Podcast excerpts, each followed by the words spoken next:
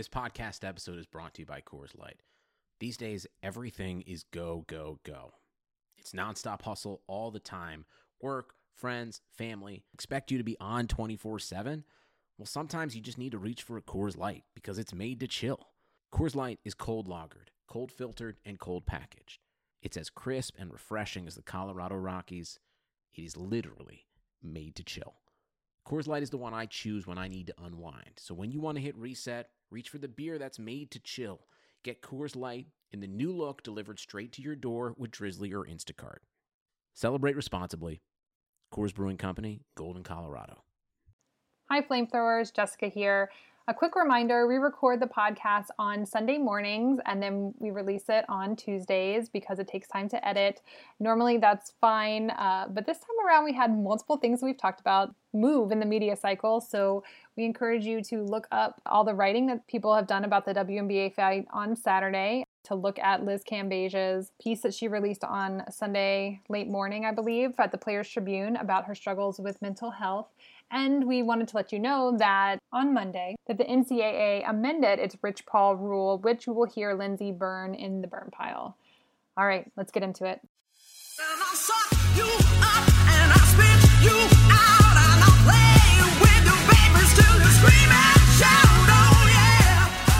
Welcome to Burn It All Down, the feminist sports podcast you need. I'm Jessica Luther, freelance journalist and author in Austin, Texas. And on today's show, I'm joined by Lindsey Gibbs, a reporter at Think Progress in Washington, D.C., Brenda Elsey, an associate professor of history at Hofstra on Long Island, and Amira Rose Davis, an assistant professor of history and African American studies at Penn State University. Shireen is out this week because today is Eid, and while we know you all will not hear this until Tuesday, Eid Mubarak to everyone who celebrated. First things first, as always, thank you to our patrons whose support of this podcast through our ongoing Patreon campaign make Burn It All Down possible. If you would like to become a patron, it's easy. Go to patreon.com slash burn it all down. For as little as $2 per month, you can access an exclusive extra Patreon only segment every month, or for a bit more, a monthly behind the scenes vlog, a chance at giveaways, or even to be a part of the show. Also, we want to remind you all that Burn It All Down will be live in Nashville in about a month.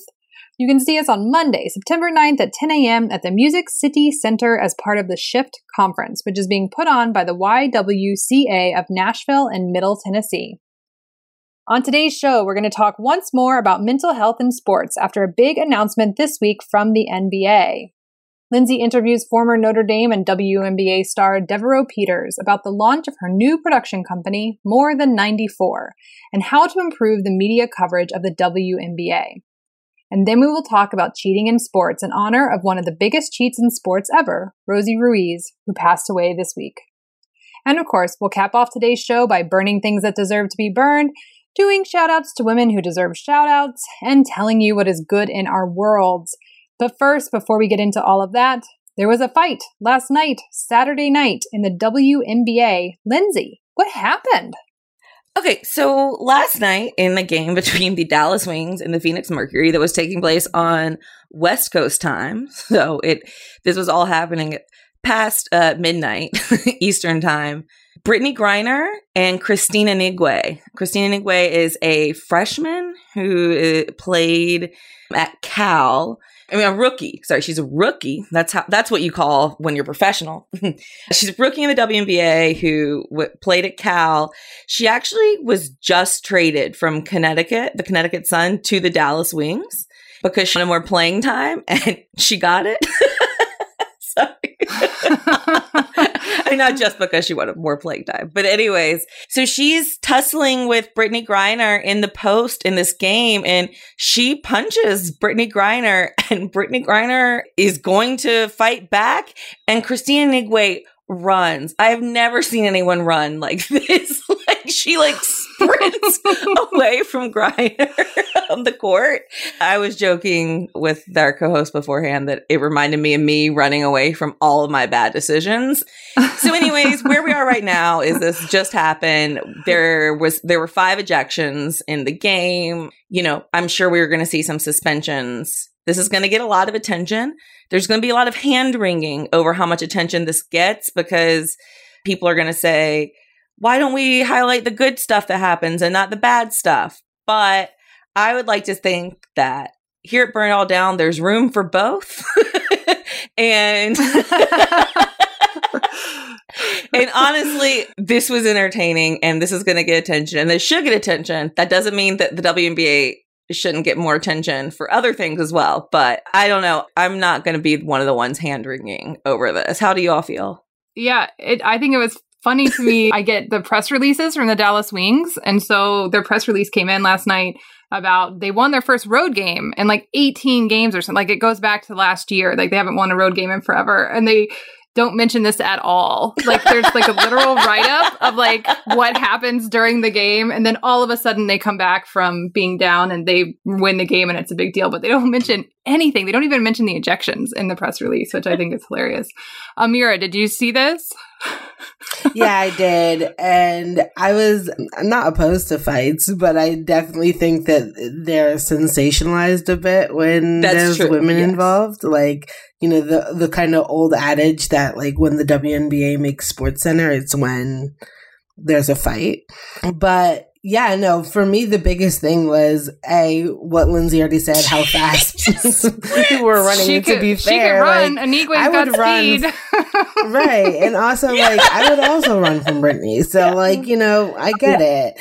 I get it. But for me, the biggest thing I was side eyeing was that I felt like by the end of it, like, everybody was off the bed. Like, everybody was holding somebody and whatnot. So, there's, you know, in addition to Brittney, there was five other people ejected and you know three of those for me i was just like yeah like you could have really like i felt like it was getting a little like i feel like that was definitely an effort to get control of it but i feel like at that point just like you need to either send everybody off or just be like very clear like this is this was between the two of them and this is somebody else who escalated it. But really like i don't think I, it wasn't like the craziest no, brawl i've because she ran. Um, but you know because she ran exactly It was a lot of just holding Brit- uh, Brittney Griner back. Brenda, did you right. catch it? Uh, I just no after the fact. I mean, I've seen it by now because it made the rounds on social media and, and from you all. But um, I just remember in 2008 with the shock Spark brawl, which was supposedly the first one in WNBA history. There were legions of articles about how that brawl was going to set the WNBA on a path of success. Oh, you for know? real? yeah, yeah, uh, and and so you know, huh. yeah. I, I, mean, I can we can post them in the show notes. There was like a lot, and and like it just I don't know. It, it is like sensationalized when it's women and black bodies as spectacles, the whole thing. But it also is just it's kind of fun to watch. When like when you're looking at that, yeah. and like the thing is like it was fun. Men's fights get a lot of attention too. You know, they're not. I don't. There, there, there is a difference in how it's sensationalized. But like, you know, one of the things I actually was looking really into that 2008 uh, Shock Sparks fight last year around the 10th anniversary, and you know, one of the things was like, yes, it is sensationalized, but also like everyone's heard of the Malice of the Palace, like the NBA fight, you know, from Detroit.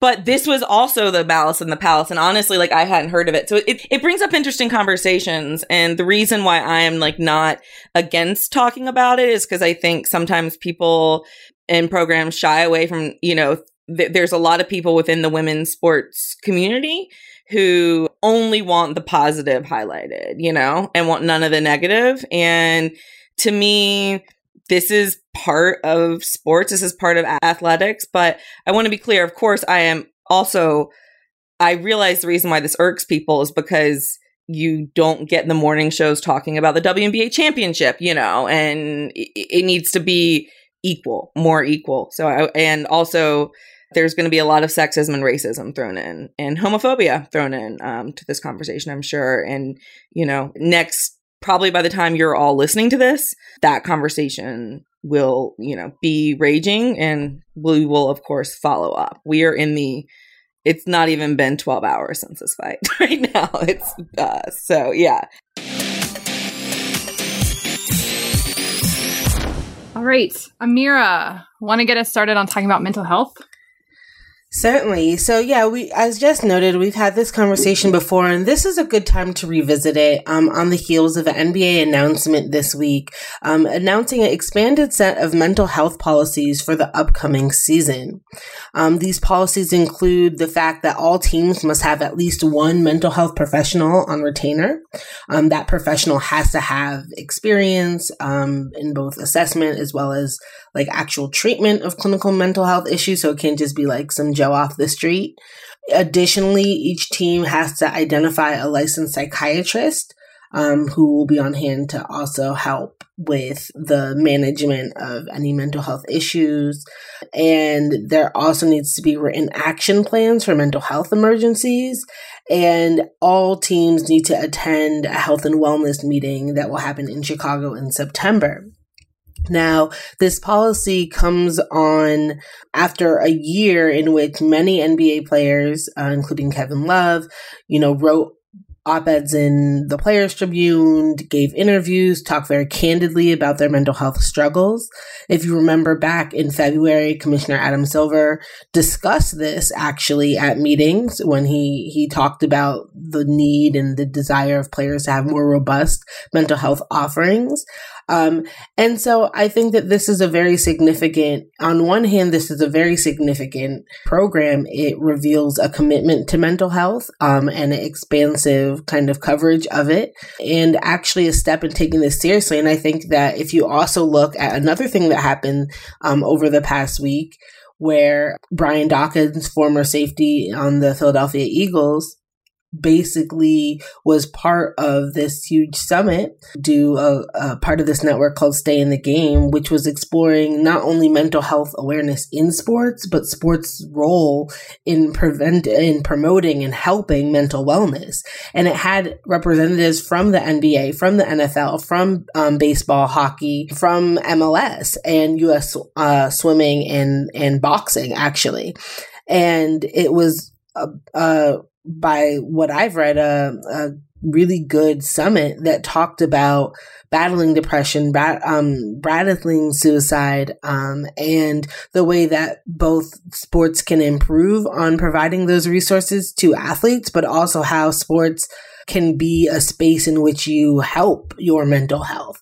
And so I think that both of those things together demonstrate perhaps a new space uh, in which we can talk about mental health in sports. But the other side of this, as you heard me name all of the representatives at that summit, uh, you might have noticed a decided lack of uh, women's athletic organizations involved. And I think that that kind of goes back to this NBA announcement where you actually have, um, you know, WNBA players commenting and just, you know, I think it was the Shield who retweeted their announcement tweet and said, oh, must be nice. And I think that that's something that I'm really interested in and interested in hearing you guys talk about is the gendered kind of breakdown of mental health resources certainly just you know in the past few weeks liz cambage has been open and honest and saying you know her break her short break was really good. And she said there was a lot going on with her both mentally and physically and the the ability to articulate that um, is, I think, really important. There's been no shortage of women athletes also talking about mental health concerns across a variety of sports. Um, and so I, I just, for me, remember I had a student who played basketball at Penn State who did her own podcast on mental health issues in sports. And she interviewed male players as well as women on her team. And one of the things that was really interesting as she was doing this investigation is thinking about the the the gendered stigmas that we have on seeking help and talking. And I think that this provides a really kind of fruitful, at least foundation for this conversation. I would love to hear what you guys think about these expanded you know, the announcement by the NBA, but then also perhaps we can think a little bit about women's league getting the same support. And if not, um, perhaps why. Yeah. Thank you, Amira. I feel like it's just the constant discussion around women's sports, right? Girl and women's sports. They just have less resources for so many things. So of course it's going to show up in in this way as well. I do want to give a shout out to Royce White, who was a NBA player back in 2012 2013 and he was super open about the fact that he had general general anxiety disorder which solidarity from me over here for that. And it really hurt him in a lot of ways. And he was ostracized and but he pushed very hard just six seven years ago for there to be policies like this and was really really vocal about it. And so credit to him for pushing the league the nba in particular. I also wanted to mention that the nfl which I find a really interesting space for mental health, is doing new stuff. There's a new agreement between the league and players that they have to, every team has to have behavioral health team clinicians and pain management specialists, which I think is a really interesting combo when you think about the NFL.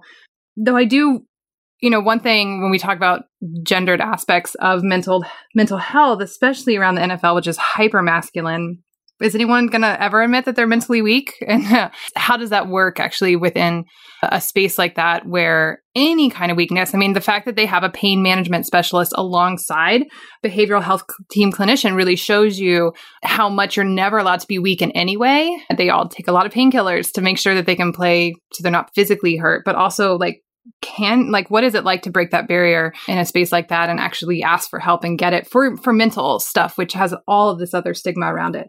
Bren? Yeah so interestingly well global soccer i should say is way way behind this. Way behind so far behind. That in fact the big news um, about a week ago was that prince william was launching with the FA of England, the Football Association, a campaign called Heads Up, which is just making people aware that there like, uh, that there are that they should seek uh, mental health treatment. And hmm. um, what was really wow. interesting, yeah, and actually his larger initiative started in 2016 but the reason this made news is that the heads up they're trying to like relaunch it because it was absolutely unsuccessful so it, it was really interesting because he presented, and I have all kinds of feelings about the monarchy, just by the way, gross, but whatever. So it's awkward, but like, right? Like, why is he even the only person? But hats off to him for being the only person. But at the World Economic Forum, he presented, and one of the things that was really, really striking and sad is that he couldn't get any celebrities on board. Like the royal family could like people are obsessed with like you know what kind of toilet paper they use. And he couldn't get anybody to sign on for it because of the stigma surrounding it. So i just thought that was really um poignant to to think about that he that prince william just couldn't get anybody on board. I don't know. Wow. That is a statement. Lindsay? Yeah. You know i've heard that the WNBA players are this is something that is being brought up in the CBA, the collective bargaining agreement negotiations. So that could be a little bit of why, you know, the WNBA wasn't included in this. Although it's just to me another kind of frustrating example of how the women have to fight for everything. and, you know, I think one of the biggest takeaways for me in all this is I was actually talking to former Georgetown basketball coach and current monumental basketball um, mind, John Thompson, and he was talking. I asked him about this new initiative, and he said, you know, this came from the players. This is because this is what the players, you know, wanted. They were using their voices, and these men were really speaking up. And so I think that, you know, you've got to give kudos to all of the players who have been open. This is something that um, I wish leagues would provide and I wish that we could make progress without individuals having to step out and share um, you know, things that can make them really vulnerable and things that are really hard to share. But the truth is that like these um, systems aren't aren't going to change because the people in charge are uh, kind and uh, forethinking. It's going to take you know, it's a form of advocacy work that we've seen, you know, Kevin Love and DeMar DeRozan and these players uh, take on.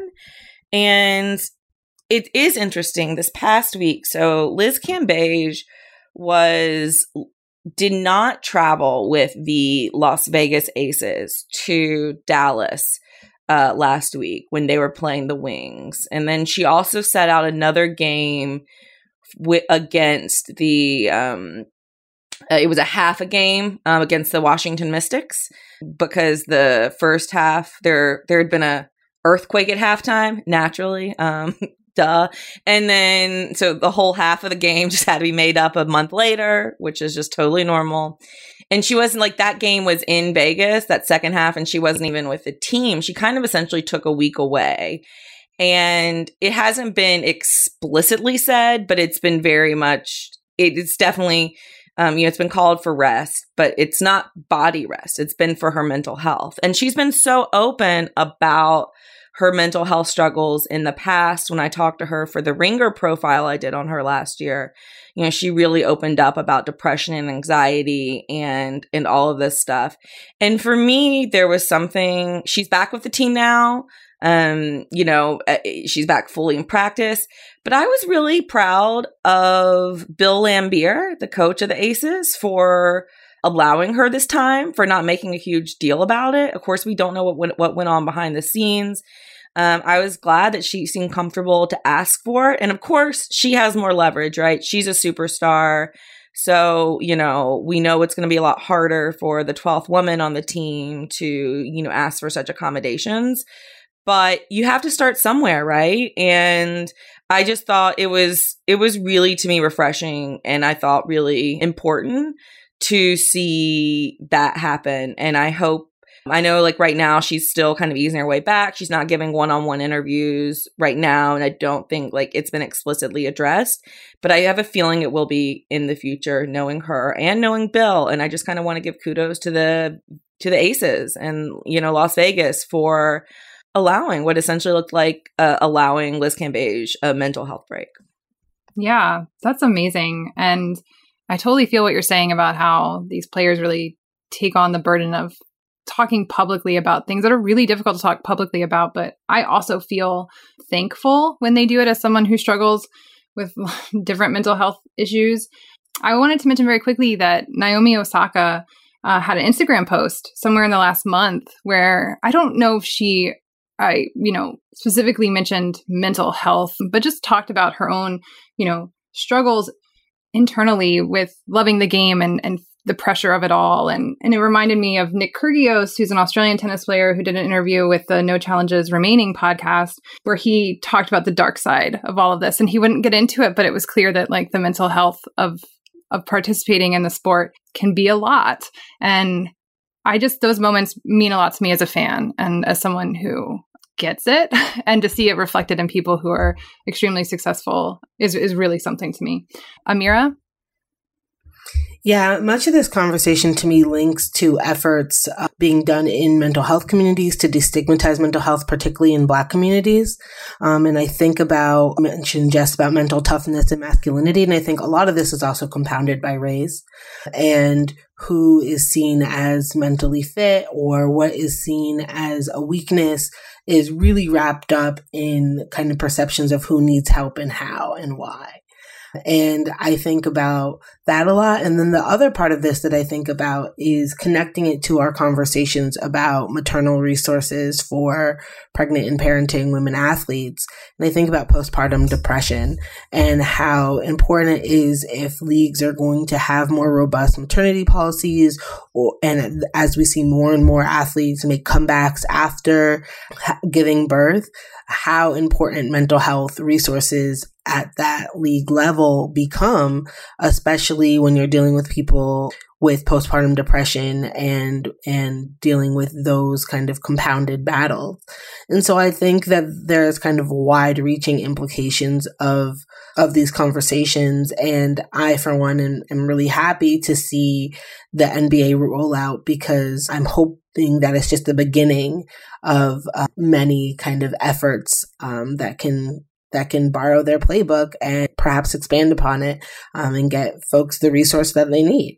Yes, and this is obviously an important topic to us here at Burn It All Down. And so, if if you like this discussion, if you'd like to hear more about it, I definitely encourage you to go look in our archives because uh, we have covered this repeatedly on the show, and we will continue to talk about this. Up next, Lindsay's interview with former Notre Dame and WNBA star Devereaux Peters. They talk about the launch of her new production company, More Than 94, and how to improve the media coverage of the WNBA. All right. Hi. So this is Lindsay, and I am here today joined by former WNBA and Notre Dame star and current producer extraordinaire, Devereaux Peters. Hi, Deb. How are you? Good. How are you? Good. Thanks so much for joining us.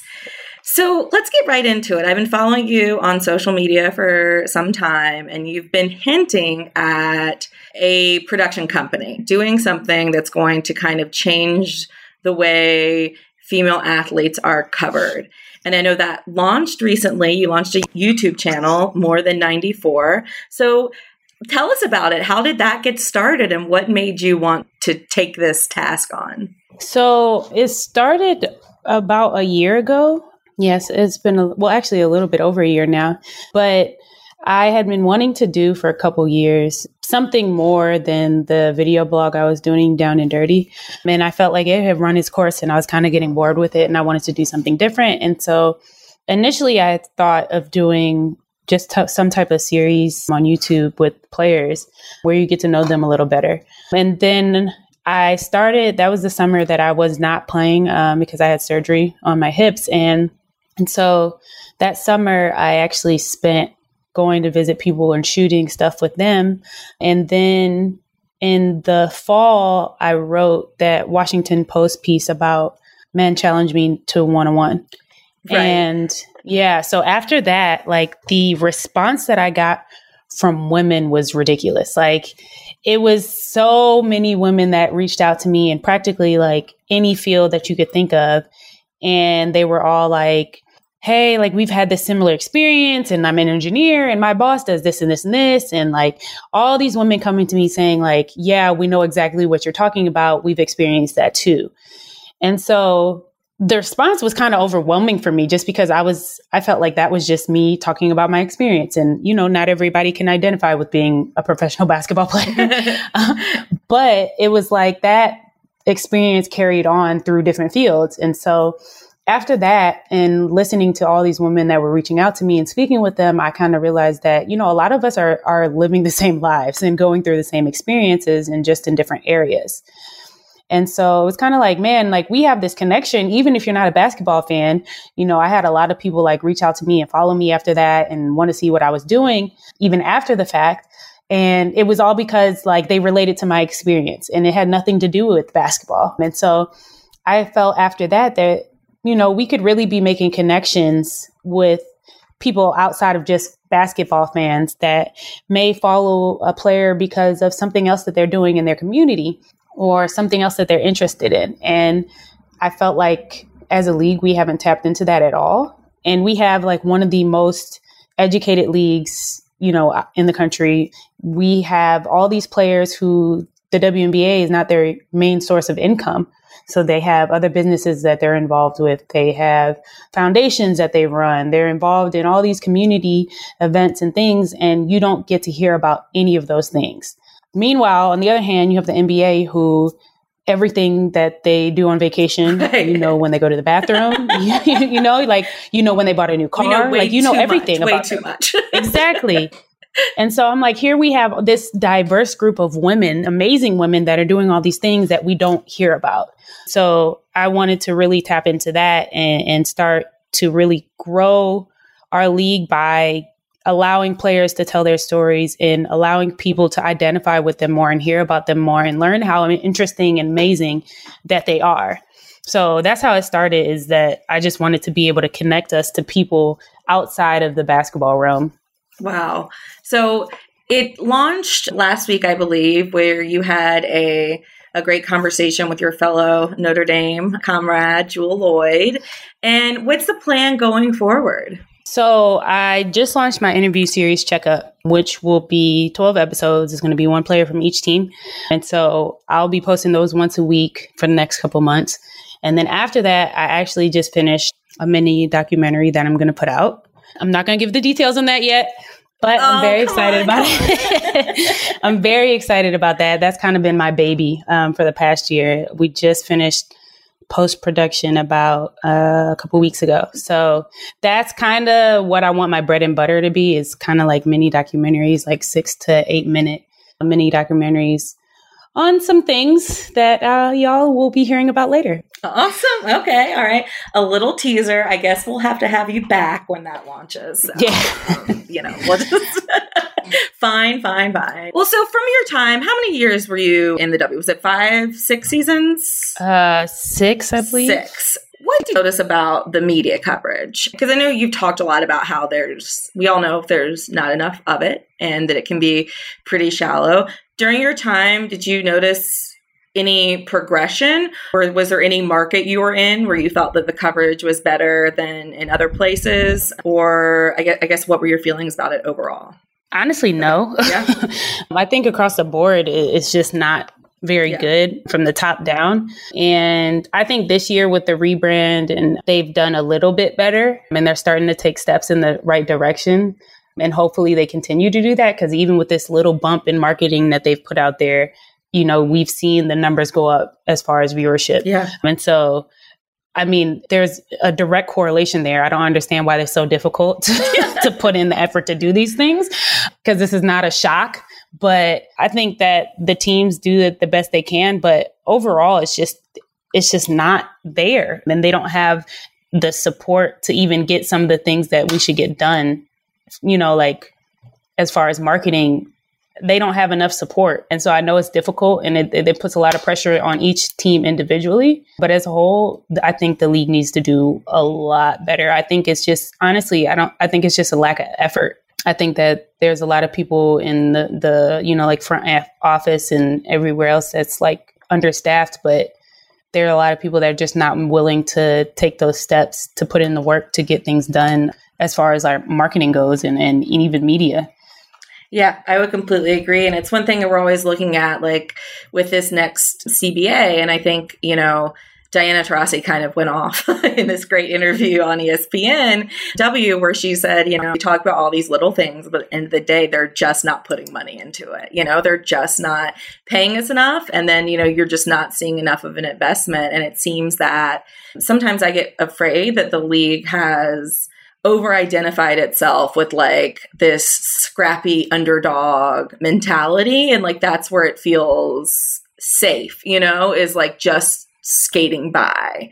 Um, whereas to take the next steps and to really, you know, really take this to the next level where hopefully players can stay here year round, you know, where the marketing is where these people are household names, then I think it's going to take a lot, like a huge investment that I, I get worried that they're not willing to even put in. Do you think that that's a fair assessment? yeah, I agree. I just think that honestly, they're definitely not making the investment, but I don't think my theory is that we don't want, for whatever reason, we're the NBA subsidiary, right? right? But we do everything as a means of the NBA, right. which is a problem. Yes. I think that we need to have our own identity. So, like, even when, you know, for example, if we're trying to get an endorsement with somebody, right? We don't have any endorsements on our yeah. own. Everything is through like the NBA, which is a problem. You have a league full of women who go out, players that go out and get endorsements on their own. So it's possible. It's not like it's like you've never seen it, and it's like, oh, you can't market, you know, with with these women um, because it's not been done. It's being done. Players are going out and getting endorsement deals from all types of companies, right? But as a league, we go out and you're like, oh, you're just trying to take the NBA scraps. I I always bring up the point like, how is that we're a women's league and we don't have a sponsorship with Tampax? Right or any type of feminine products, na- like nail polish, hair products, all the stuff that women use consistently that market towards women specifically. Why wouldn't we be trying to like go into those spaces? It doesn't really make a lot of sense to me because you go in every single locker room and there's Dove shampoo and there's, you know, like that we have to bring on every team, that every team brings on road trips. Like, why are we not trying to market it to like brands that are specific towards women. And I, I just think that's effort. People just aren't putting in the time. And I'm like, the same thing with the media. Like, I, I know that there are a ton of people that are just going out on their own, like you guys and all these different people, you know, in, in groups and, and twi- on Twitter and everything that are just going out and getting these stories on their own and putting in the work. So it's possible. But I mean, uh, with media, it's even harder because yeah. it's expensive. If you want to put out and produce really good content, yeah. it costs money. And to try to do that on your own is tough. But the NBA has the money to put in towards this. They're just not doing it. And yet we're a subsidiary, but they don't they treat us like a stepchild. it's not it's weird. I don't really understand why it works like that. And I don't solely put the blame on the WNBA because I just I know we're understaffed. We don't have the resources ourselves. And I also think the other issue is that a lot of people come through the WNBA looking to get to the NBA. So there's not a lot of people that are here to be here for us. They're here to use us as a stepping stone. And that's everywhere from like refs to front office people to like anywhere. And I think that's part of the problem of not wanting to put in effort because if this is not where you really want to be, why would you put any effort into it? Yeah. No, I think that's a brilliant point. And it's something I think about a lot as far as, you know, even down to like the Players Association only having like three full time people, you know, or you look at um, right the All Star weekend, which was phenomenal.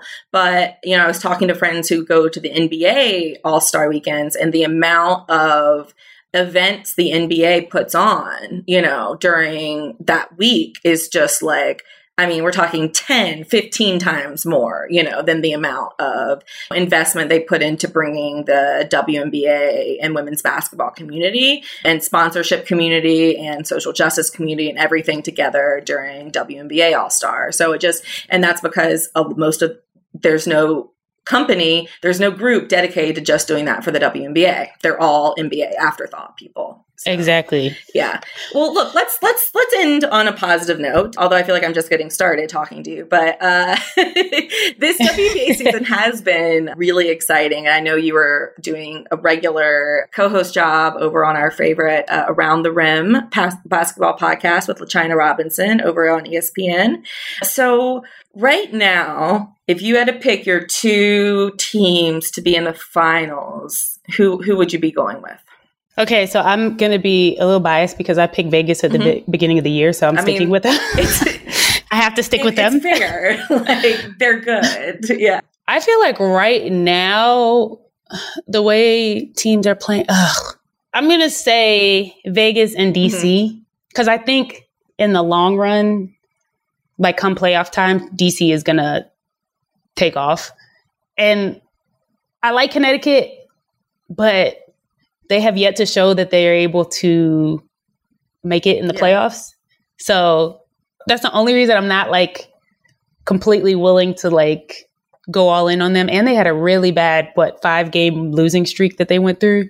So that concerns yeah. me a little bit. So I would say Vegas and okay. DC. You know, that's that's who I picked at the beginning of the season. All right. Well, how can people continue to follow and support more than 94 productions and also where does the name come from? So the name came from actually my brother came up with it, so I can't take the credit for that.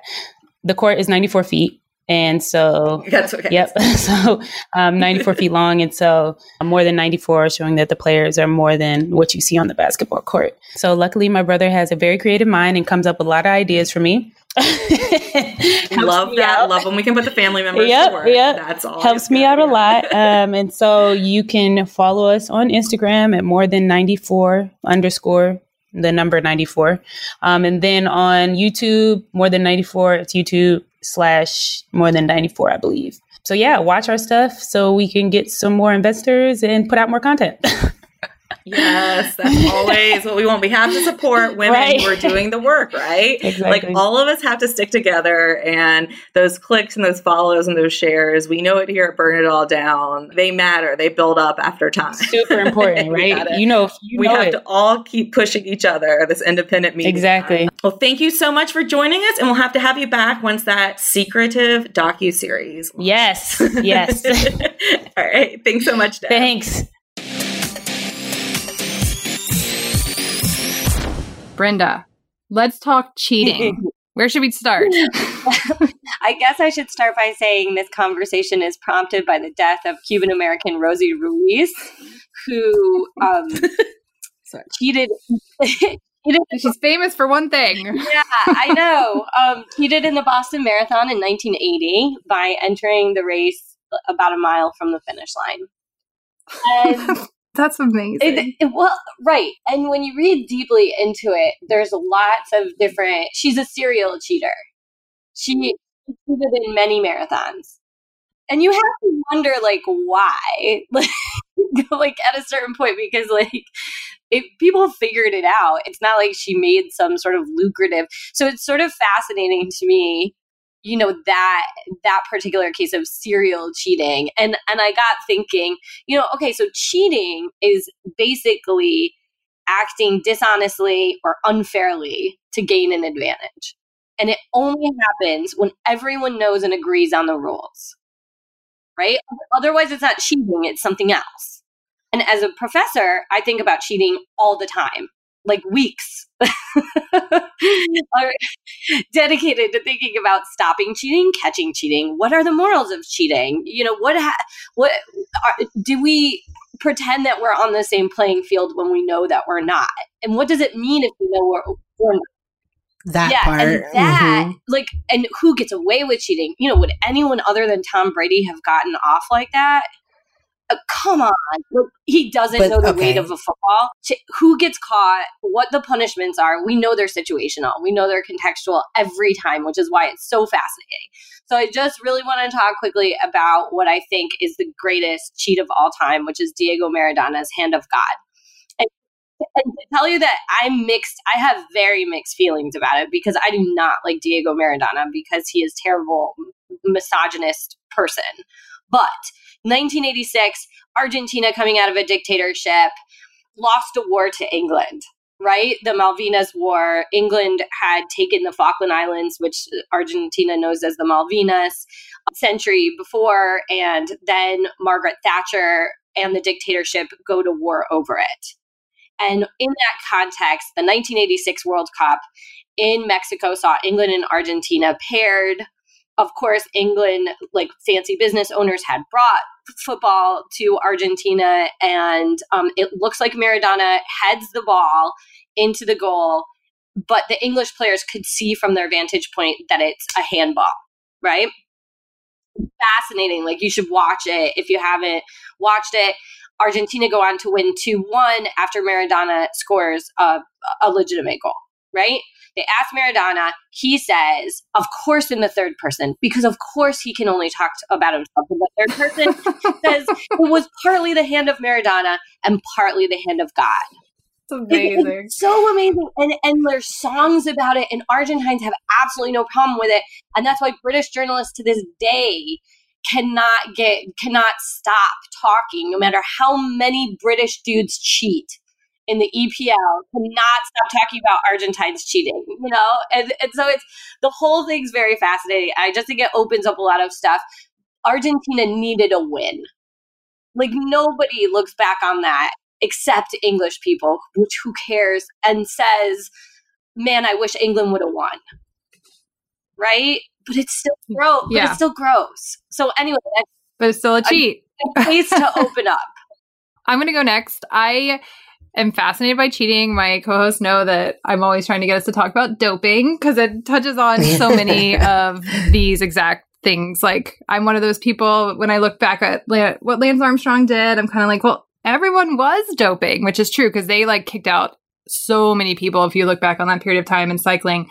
But one of the things that I just find so interesting about cheating is the bravado or the bravada uh, behind it that people have. Like, I just don't. I think I'm too much of a chicken and a rule follower. Like, I'm I'm a really big. I really like queues. I like when people get in line. Like, I just don't think that I would be able to do it. And so I am fascinated when I read stories of cheating, especially in sports where there are rules and you break them. Um, and so I was looking because obviously I picked this topic as as lead of this episode, and I was looking at just stuff that people have done in sports and i just find this like amazing what people are willing to try to do. And and it was new all of this was new to me but like in 2000 the spanish paralympics basketball team the inter- intellectually disabled basketball team there's 12 players on the team and it turned out that 10 of them didn't meet the standard.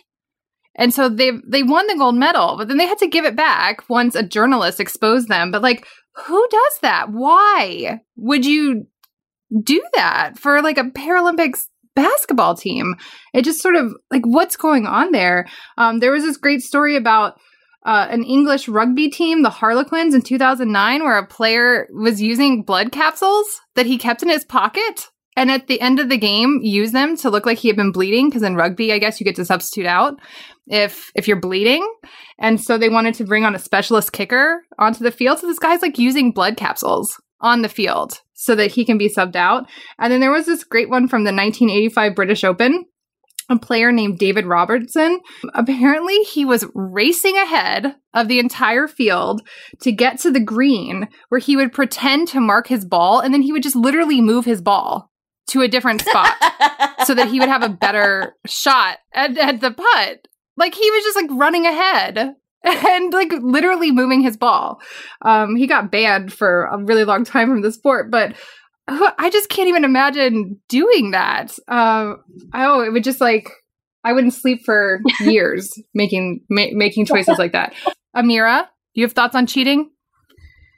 Well, not really, because I actually don't really give a damn at um, all. It's just like no, like it's just not something that like um makes me feel any type of way.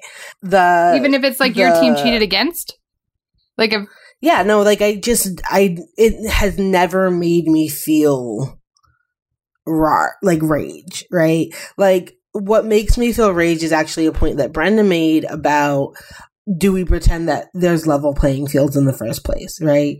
So like when you have a black baseball team that needs to you know that gets players that are just outside their district because districts have been gerrymandered because you know residential areas are segregated et cetera et cetera and i'm talking specifically about jackie robinson West in chicago who had their titles uh, revoked because two players lived just outside the geographic borders of the team. That to me is annoying, right? That to me speaks to kind of systemic, like what gets labeled cheating, what doesn't, right? That to me is more of a concern, but I just am like, people are always like, I, like, you know, with doping, I'm just like, okay, everybody was like, I don't know. It is nothing that has ever like captivated me in a way that like makes me irritated. Um, I think my irritation is, of course, like obviously I root for a team that has been found in violation of the rules, that has been, you know, targeted because that. But for me, like it's the narrative that there's a there's a handy dandy little little website called yourteamcheats.com, which I adore. Yeah, and it's this one right now is currently just for the NFL, but you would love it because it basically takes all 32 teams and breaks down the ways in which they've been found in violation of the rules. So you can see if you want to know the most cheating team in the NFL, according to this, is the New York Jets with 51 violations. And oh, no, no, I lied. The Denver Broncos has 53. There you go. If you want to know where the Patriots fall, they only have 27, just so you know. but no, so I think that that to, just throwing that in there for no that, particular reason. It's a handy dandy little resource. It's just a little resource should you want should you want it. But I do enjoy the kind of funny cheating. So like I was thinking about have you guys heard of the fifth down game? So this was a 1990 college football conference championship game between Mizzou and Colorado. And um basically Colorado is is going down the field to try to score the go ahead and game winning touchdown, and they get stopped short on fourth down. But the officials had forgotten to change the down marker. So the team rushes and just runs another play. They're just like, fuck the downs. We're just to keep playing football. and they score and win. Um, and so there was like all this confusion. And after they're like, oh, yeah, you actually were stopped and shouldn't have gotten the ball back and whatever. But it was too late. They had already been celebrated. it was just over. Um, so it's the kind of notorious fifth down game. And that cracks me up because it just makes me laugh at thinking about if a team's just collectively like, Oh well. we're just gonna decide. We're just gonna ignore that and keep going. Not their fault. like exactly, yeah. exactly. That's awesome. I love it. Lindsay, your thoughts on cheating? Yeah, so I I always think about this in the tennis context and in tennis um you know there's no we're running, you know, there's nothing is quite as simple as, you know, we're, I'm coming in for the last mile of a marathon, you know, or anything like that blatant. But what it usually comes down is these little moments of, uh, usually it's called more sportsmanship, you know, violations than cheating. And of course, one of the most famous, infamous incidents is Justine Henin versus Serena Williams in the 2003 French Open semifinals. Um, the hand incident. Do you all know what I'm talking about? Yes, a little bit. Tell okay. us. So Serena at the time, you know, had already won a couple majors. Justine Henin, who was a Belgian tennis player who was one of Serena's few really true rivals while Henin was playing. They they were they split their they were four and four against each other in majors. There was like a streak where Henin beat uh, Serena in like, you know, three straight major quarterfinals. But at this point, she hadn't won a major yet. Uh, Justine had not. So we're at the t- 2003 French Open semifinal, and um, France and Belgium are very close to one another. And so the crowd was very pro Justine. And Serena was serving at 4 2 in the third set. So it had been a really tight match, but Serena was in control. And at 15, she was up on serve, I think 15 love and went to serve again. But as she was going through the motion of her service motion, Justine put up her hand on her side of the court as a way to like try and like quiet the crowd because the crowd was super boisterous. So, sh- so she was signaling to Serena, hold on for a second. I'm not ready to return yet. Like, you know, give me a second like let's wait for the crowd. And so serena sees this in the middle of her service motion and it obviously like impacts the way she finishes and you know it's a it's a fault. But obviously she should be she should have been given a second first serve.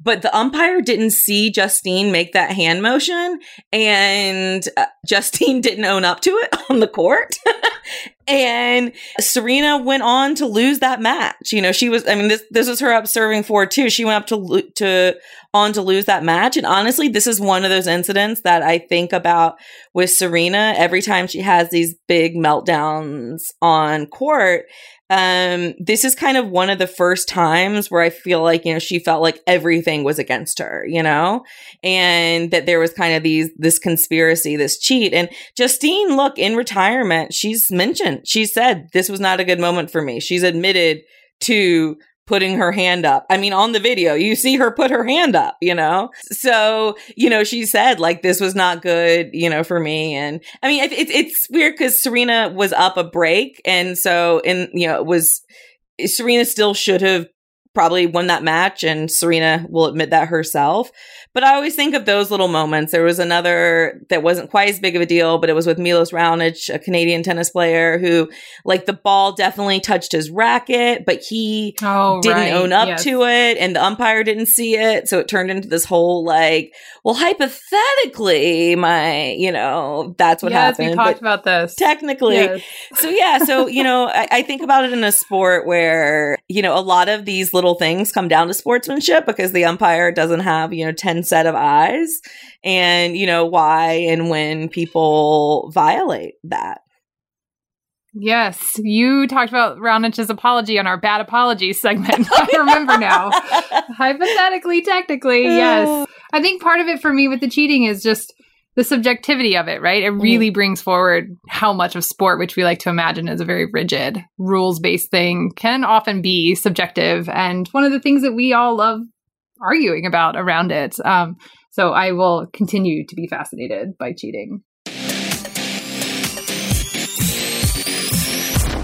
Now it's time for everyone's favorite segment, the burn pile, where we pile up all the things we've hated this week in sports and set them aflame. Brenda, what is on your burn pile? What is on my burn pile is U.S. soccer hiring the two lobbying firms to convince, to convince, you know, lawmakers in D.C. who would potentially withhold federal funding from the 2026 World Cup if there's not equal pay. So, this is about legislation that's been introduced about that. I was like, I was so lost for words about how much this pisses me off and how bad that sucks because all of us who have daughters that are playing in club soccer are paying those lobbyists. Ultimately, our fees go to paying U.S. Soccer Federation and lobbyists.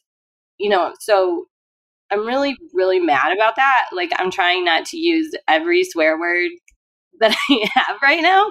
So it's that simple. It's it's US Soccer Federation versus equal pay and how can you justify not using that money for something other than lobbyists? Money that our daughters like we pay, you know, and sons and and whatever. I'm particularly mad about the daughter question just because of obviously the equal pay. So I don't know I don't know how to be articulated about it except that it makes me want to break everything. So I want to I want to burn U.S. Soccer Federation spending money on lobbyists to oppose equal pay. Burn, burn. Amira, so what do you want to torch? Yeah, I want to torch, uh, torch uh, stupid responses to activist athletes, of which we have two entries this week. First, I want to give a shout out to Dolphins wide receiver Kenny Stills. Kenny Stills, um, if you remember, was a committed and consistent protester along with solidarity with Colin Kaepernick. So this past week, he called out the uh, his team owner Stephen Ross, who um, is throwing yet another fundraiser for Donald Trump. And he posted a picture of one of Ross's uh, nonprofits that claims to, quote, uh, educate and empower the sports community to eliminate racial discrimination, champion social justice, and improve race relations. And Kenny very aptly said, emoji face, questioning face, emoji, picture that, um, and said, you can't have a nonprofit with this mission statement, then open your doors to Trump, which is like just basically a fact. And this set on a series of kind of back and forth, some people boycotting Ross's uh, companies, the other kind of ventures, so Soul Cycle, Equinox, kind of fitness areas. That's a whole kind of different conversation. But Kenny Stills um, has been really great to continue to articulate this. And of course, that led to Stephen Ross issuing a weak ass statement that said, blah, blah, blah. I've always been an active participant in the democratic process. While some prefer to sit outside of the process and criticize, I prefer to directly engage and support things I deeply care about. And then he justified his 40 year friendship with Donald Trump. He says that he quote unquote dis- strongly disagrees on things, yada, yada, yada, yada. And, you know, Kenny just responded and said, yeah, I don't think you can play both sides, but like whatever.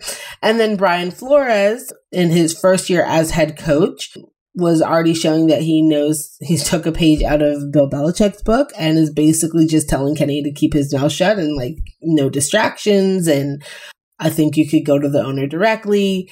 And so it's just dumb. Like the both the responses are dumb. Stephen Ross, ridiculous. All your statement done would make was make clear that you care more about your tax breaks than the havoc that this administration is wrecking and it's not the only ridiculous uh, response to athletic activism this week. At the Pan American Games, Gwen Berry, as well as who, who's a hammer thrower, as well as a gold medal winning fencer, Race Imboden, both did their own forms of protest at the medal ceremony. Berry raised her fist while Race took a knee on the podium.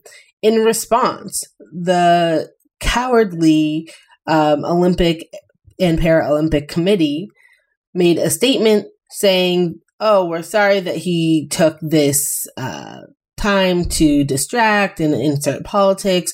All athletes signed a statement saying that they would refrain from quote demonstrations that are political in nature. He didn't adhere to this commitment, and he will be punished. And this includes putting his appearance at the 2020 Olympics in jeopardy. Um, to his credit, he said, "Look." I chose to sacrifice my moment at the top of the podium to call your attention to issues I believe that need to be addressed. Um, my pride is being cut short by multiple shortcomings of the country I hold so dear to my heart. Racism, gun control, mistreatment of immigrants, and a president who spreads hate are at the top of a long list. I just want to burn down both responses and the facade that keeps going that somehow sports are inherently apolitical and especially the Pan Am games. Like Brenda, I can't, can you even believe somebody formulated a sentence that said you're keeping politics out of the Pan Am games? The whole damn games are politics. Anyways, it's dumb. It's a long line. It's following a long line of dumbness uh, in response to activist athletes. So shout out to those protesting. Burn everybody else. Burn. Lindsay, what are you burning? Uh, so, you know, the NCAA racism, just the usual. Uh, so a year ago, about the NCAA did something that kind of made sense when uh, it said that if you know players want to declare want to test out the waters of the NBA draft, maybe meet with an agent and work out for some teams and see what their draft stock is. These are for uh, men's basketball players. Then as long as they met with certified agents, they would be allowed to return to school if they decided not to enter the NBA draft, which is smart. That sounds like it makes perfect sense.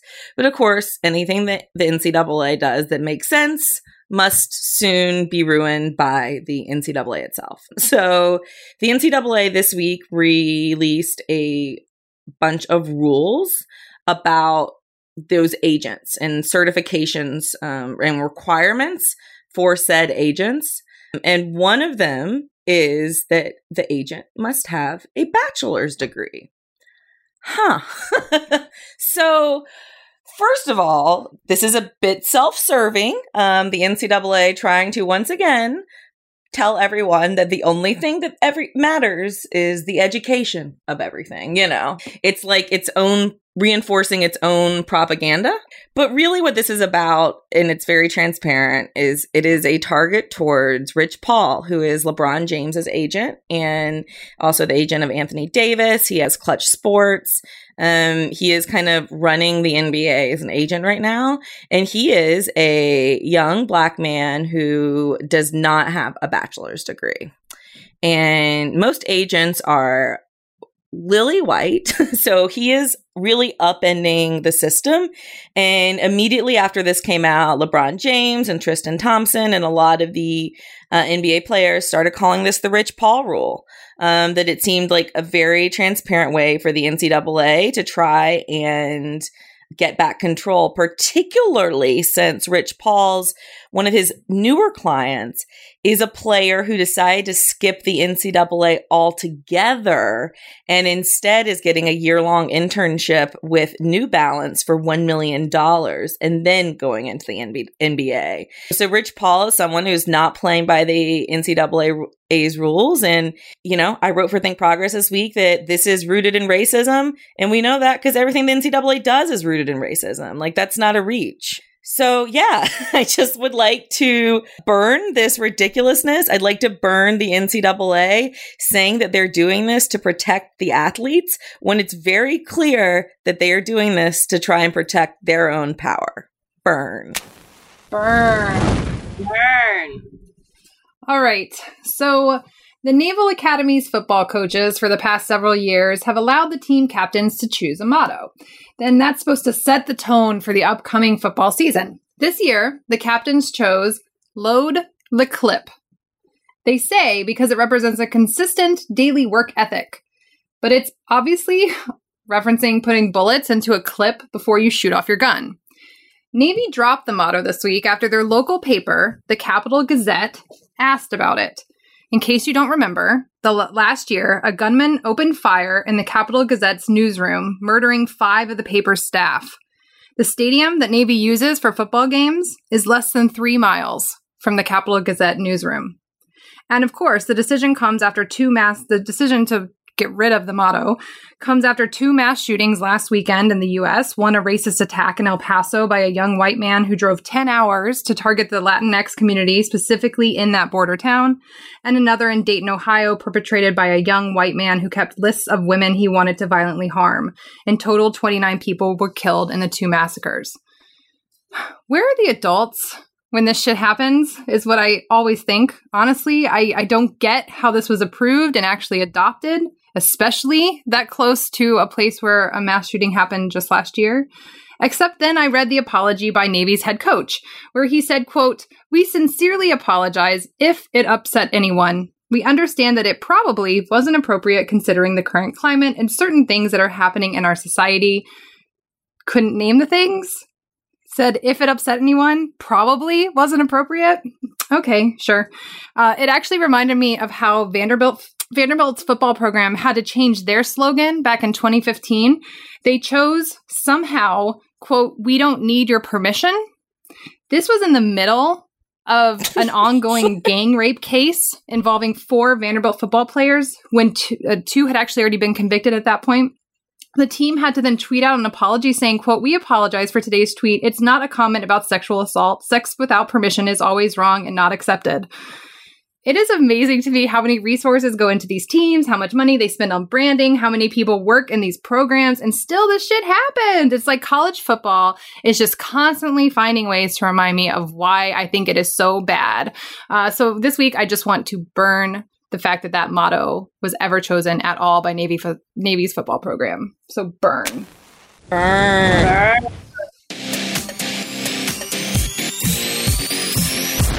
After all that burning, it's time to celebrate some remarkable women in sports this week with our Badass Woman of the Week segment.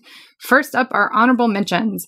We are holding Orlando Pride defender Toni Pressley in our thoughts as Pressley has been diagnosed with breast cancer and is undergoing treatment. We wish her all the best in her healing teenager tennis phenoms Coco Gauff and Caty McNally, or McCoco, according to our own Lindsay Gibbs and her weekly The Nine Tennis Tuesday newsletter. McCoco won the doubles title at the City Open in Washington, D.C.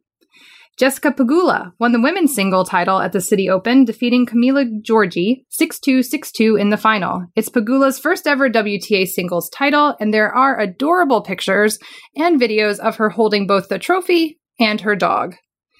Zheng Saisai also won her first ever WTA title at San Jose after defeating Aryna Sabalenka 6 3 7 6. Congratulations to all the girls who participated in the annual Baseball for All Championships in Rockford, Illinois.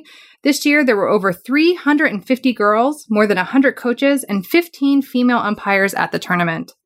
Simone Biles, the gymnastics superstar who at this week's US Championships became the first woman to perform a triple double, which is two flips with three twists, in the floor exercise of a competition. And then she became the first gymnast to attempt and land a double twisting, double somersault dismount from the balance beam.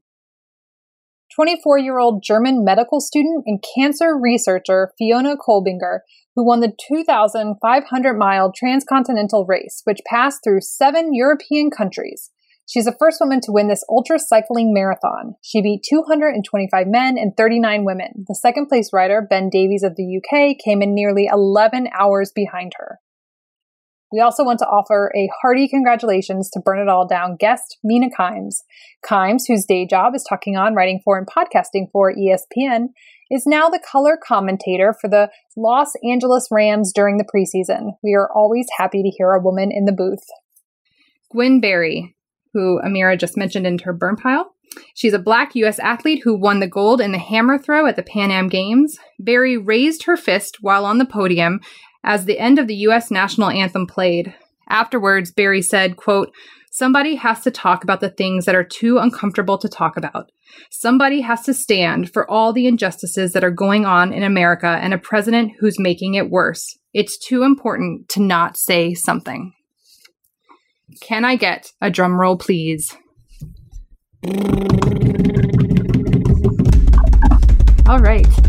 Our badass woman of the week is 20 year old golfer Hinako Shibuno, who won the AIG Women's British Open at Woburn last weekend. It was both her first major tournament and her first event outside of Japan. She had five birdies on the back nine that gave her the one shot advantage that clinched the title. According to CNN, reporters asked Shibuno how she will celebrate, and she responded, quote, eat a lot of sweets. Congratulations. Okay, what is good with y'all? Brenda, what's good with you? Okay, um, well, a deer family has moved into my backyard, a mom and two baby deer, like even with the white spots. And I see them twice a day now. I'm really, like, they're so cute. Like, so, so, so cute. I mean, anyway, I don't know. I was excited about that. Usually I, I don't, you know, I'm not head over heels. Like I'm not the most burn it all down animal lover, but because that's a hard fight to win. But I do love a baby deer. Okay, other things. I bought a fiction book that has nothing to do with work, which is called Never, Let Me Go Oh, by Ishiguro. Have you read it? Oh, Yes, I'm love- love it. Okay. I Okay, so I cried I started- hard, so good luck. Oh, okay. Well, but I still like I feel emotional you just mentioning it by oh I love it. Okay, okay, I'm really excited. That makes me even more excited. But I love the first ten pages. Uh, so there's that, and then I also started writing a new book that I'm writing for University of North Carolina, and I wrote like 500 words. So that was something. So that's uh, there's Good a for lot I could you. go- Yes, yes, writing victory. Yeah, very small victory, but I'll take it. You should. Amira, what's good with you? Vacation. Where are you going? Two days. Uh, we're going to Disney. We go every. We usually go every year, every other year. So this is an every other year type of trip. We're driving down, so we have you know. 16 hours on the road to get some real quality family time. But my kids are good travelers, so we'll have a good time. So we're leaving on Tuesday, so I'll be out for the next two weeks. I'm really excited because A, they added alcohol to the Disney dining plans. I will be lit. Oh my! They didn't yes. have any alcohol before. Well, it wasn't included, so you would have to buy it, and Oh, I don't have to buy it. So I will be drinking it and feeling happy about that. So there's that. Also, while we're down there, me and Michael will be celebrating our ninth Oh, wedding anniversary. Thank you. And then also, more importantly, we'll be celebrating Zachary's third birthday, eh, which I cannot believe is a thing. And my baby's not a baby anymore. And so, happy birthday, Zachary. I love your side eyes and your determination, your occasional appearances on the podcast that you forced yourself on. The only Um, one. like, yeah, he um also he just like beats up his siblings, which is funny. Like if you're gonna be a third kid, be a be a Zachary type of third kid.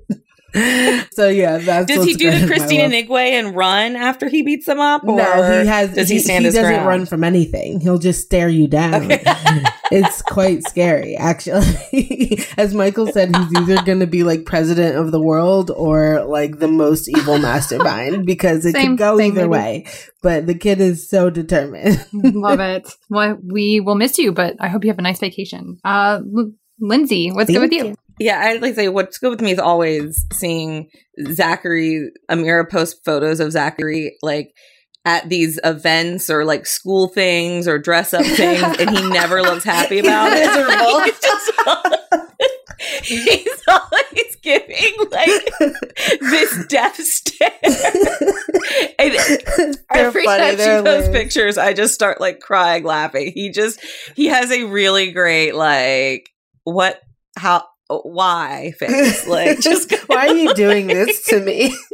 yeah like he, he- there's no poker face on that kid so uh um yeah so i am uh, i think anyone who who knows me and has followed me in any capacity knows it's kind of been a really rough summer for me um and you know i've been tr- trying to be as open about things as i can but i just like to say that I'm having another weekend here where I'm super grateful for friends and for support system and for asking for help because I've been doing that a little bit more lately and that has felt good. And it's honestly, I thought it would make me feel weaker, but it's made me feel more powerful. So I think that just want to share that with others. And on a less serious note, uh, you know, when I am feeling a little overwhelmed with life, one of the ways I like to retreat is through reality television. So I would like to give a shout out to, I think I've mentioned this on the show before, but 90 Day Fiance, which is just the best trash reality TV I've ever seen. And also Bachelor in Paradise. So those are two things that are just really helping me, you know, get through the days right now. So thank you, reality television. We love you, Lens. So it's weird to start at what's good with what's not good, but it was a very hard last couple of weeks for me. My, on Monday, my 12 year old dog, Bailey, who you've heard on this podcast because she was quite the barker, she died. She had been sick for a while. It was a slow decline over a few months. And then all of a sudden, it was a very fast one over the last weekend. She was a good girl and we miss her a lot. It's a lot quieter around here. And she was my first dog. So I'm getting used to the loss of the routine that we've had for the last 11 plus years. And that's been a lot. But one good thing this week, I just, he doesn't even listen to the podcast, but like, I just want to give a shout out to Aaron. He's an amazing partner.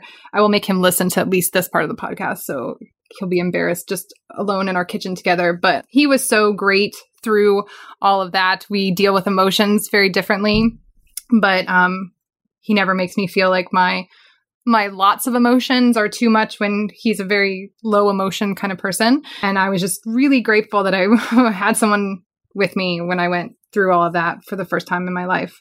We also have an old cat, and I've made her promise. She's 17, and I made her promise to give us at least a good six months here before we have to do that again. But the other thing that was really good, I do want to mention this week, and I was really thankful to have this after what happened on Monday, was that the season one of Dead to Me, which is a show on Netflix. I highly recommend it. It stars Christina Applegate. She's a widow trying to deal with the um, like sudden death of her husband. He's hit by a car on a road late at night, and and he dies. And she has two kids, and she goes to this support meeting for people dealing with grief, and she meets a woman there who's played by Linda Cardellini. They become friends. It is so funny the show is so funny. I mean, it's morbid. Like at one point, I was laughing at something and I felt bad almost that I was laughing at it, but I know it was a joke, but it was about death. But it's so good. Christina Applegate should win like every award that it's possible for her to win. Like she is, it is like oh my gosh. I just there's so many things i want to say about it. I just will say very specifically that i have laughed about punching a cake for like a week now. So i just really really recommend this and i kind of wanted to go buy a cake and punch it. So dead to me was what was really good for me this week on what was a very hard week. That's it for this week's episode. Thank you all for joining us. You can find Burn It All Down on Facebook and Twitter. If you want to subscribe to Burn It All Down, you can do so on Apple Podcasts, Spotify, SoundCloud, Stitcher, Google Play, and TuneIn. For information about the show and links and transcripts for each episode, check out our website, burnitalldownpod.com. You can also email us from the site to give us feedback. We love hearing from you all. If you enjoyed this week's show, do me a favor, share it with two people in your life whom you think would be interested in Burn It All Down. Also, please rate the show at whichever place you listen to it. The ratings really do help us reach new listeners who need this feminist sports podcast but don't yet know it exists. One more thank you to our patrons. We couldn't do this without you. You can sign up to be a monthly sustaining donor to burn it all down at patreon.com slash burn it all down. That's P-A-T-R-E-O-N dot com slash burn it all down. We hope to see all of our Nashville and Nashville adjacent flamethrowers on September 9th at 10 a.m. at the Music City Center for the next live taping of Burn It All Down. That's it from us. Burn on, not out. Until next week.